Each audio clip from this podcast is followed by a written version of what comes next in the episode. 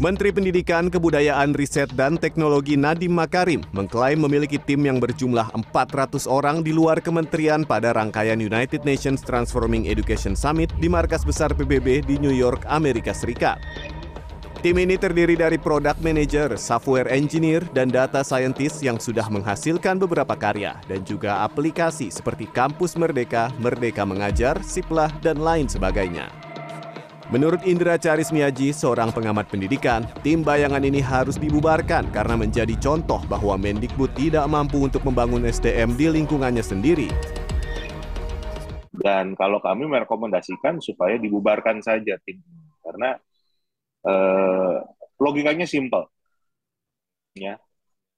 Kalau Mendikbud tidak mampu untuk membangun SDM di kementeriannya sendiri, ini kan berarti beliau tidak percaya dengan SDM yang ada, ya kan? Beliau merasa tidak bisa bekerja dengan SDM yang ada di kementerian PNS-nya, makanya beliau mengambil 400 orang dari luar ini.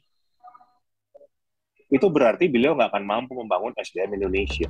Padahal Kami hormati Dalam raker dengan Komisi 10 DPR RI pada Senin siang, Menteri Pendidikan, Kebudayaan, Riset, dan Teknologi Nadiem Makarim menjelaskan bahwa ada salah penafsiran arti mengenai tim bayangan yang sebelumnya ia sampaikan di Amerika Serikat pekan lalu.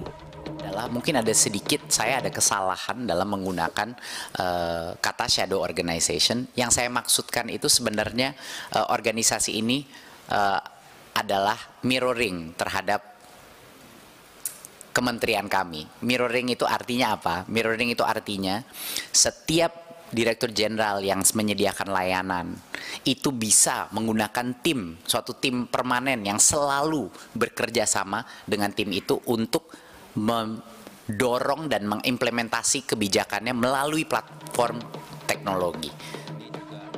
Sementara itu, Ratih Megasari, anggota Komisi 10 DPR RI fraksi Nasdem mengatakan bahwa keberadaan tim bayangan ini telah menyalahi aturan birokrasi serta melanggar undang-undang. Tapi menurut eh, kami Pak Menteri, Pak Menteri kan memention di situ bahwa eh, product manager itu perannya itu seperti dirjen. Pak Menteri sempat mengucapkan hal seperti itu.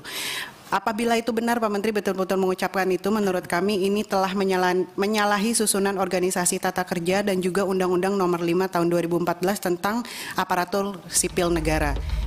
Tim bayangan ini telah dibentuk sejak tahun 2020 saat pandemi COVID-19 melanda dan telah menghasilkan beberapa karya seperti Merdeka Mengajar, Kampus Merdeka, Rapor Pendidikan, dan lain sebagainya. Reza Siregar, Probokus Hartoyo, Jakarta.